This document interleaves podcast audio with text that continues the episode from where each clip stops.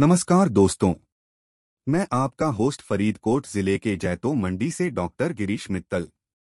मैं आप सबका स्वागत करता हूँ हमारे पॉडकास्ट व्यापार दुनिया की कहानियाँ में। आज बात करेंगे फ्रांचाइजी व्यवसाय में सफलता की कहानियाँ के बारे में।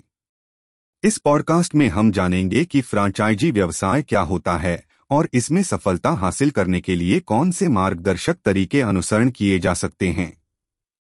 फ्रांचाइजी व्यवसाय क्या होता है?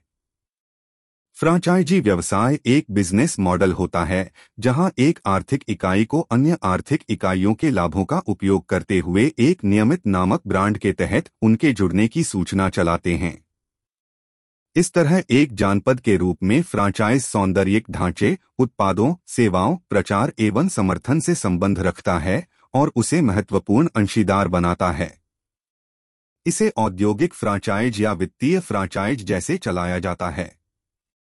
इन दोनों के साथ फ्रेंचाइजी घरों फ़ूड स्टोर्स एवं बड़े रिटेल चेन्स जैसे व्यवसायों के मुख्य उद्देश्य होते हैं। वे फ्रेंचाइजी व्यवसायों को खरीदते या उनके नामांकन के बाद फ्रेंचाइजी के निर्देशक बनते हैं। फ्रांचाइजी व्यवसाय में सफलता की कहानियाँ।